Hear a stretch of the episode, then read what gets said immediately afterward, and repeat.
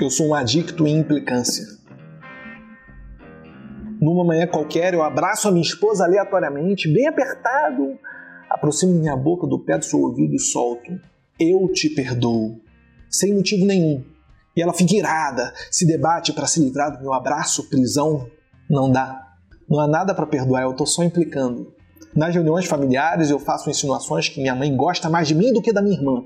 Puxo assuntos como política e religião, digo, não sei quem falou que minha mãe é pão dura. Eu sei quais botões apertar.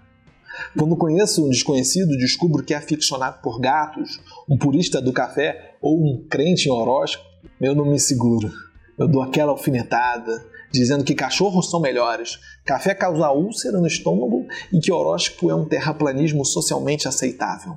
Gosto de colocar um temperozinho naqueles momentos insossos da vida às vezes não dá certo. Estoura um esporro da esposa, uma briga na família, ou um estranho potencial amigo passa a me enxergar como um idiota. Mas eu gosto de viver perigosamente. Uma amiga da minha esposa me definiu como um agente do caos. Eu entendo. Mas eu prefiro me ver como um funâmbulo se equilibrando na delicada fineza da linha do destino. Às vezes eu não consigo me controlar.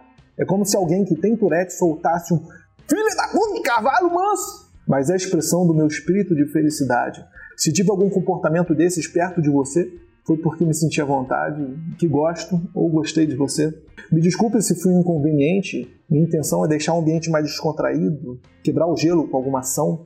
Minha intenção não é ser o agente do caos, é ser o agente da felicidade. Comenta aí comigo, interage bastante para aumentar o engajamento. Curte e compartilha para me ajudar. Grande beijo.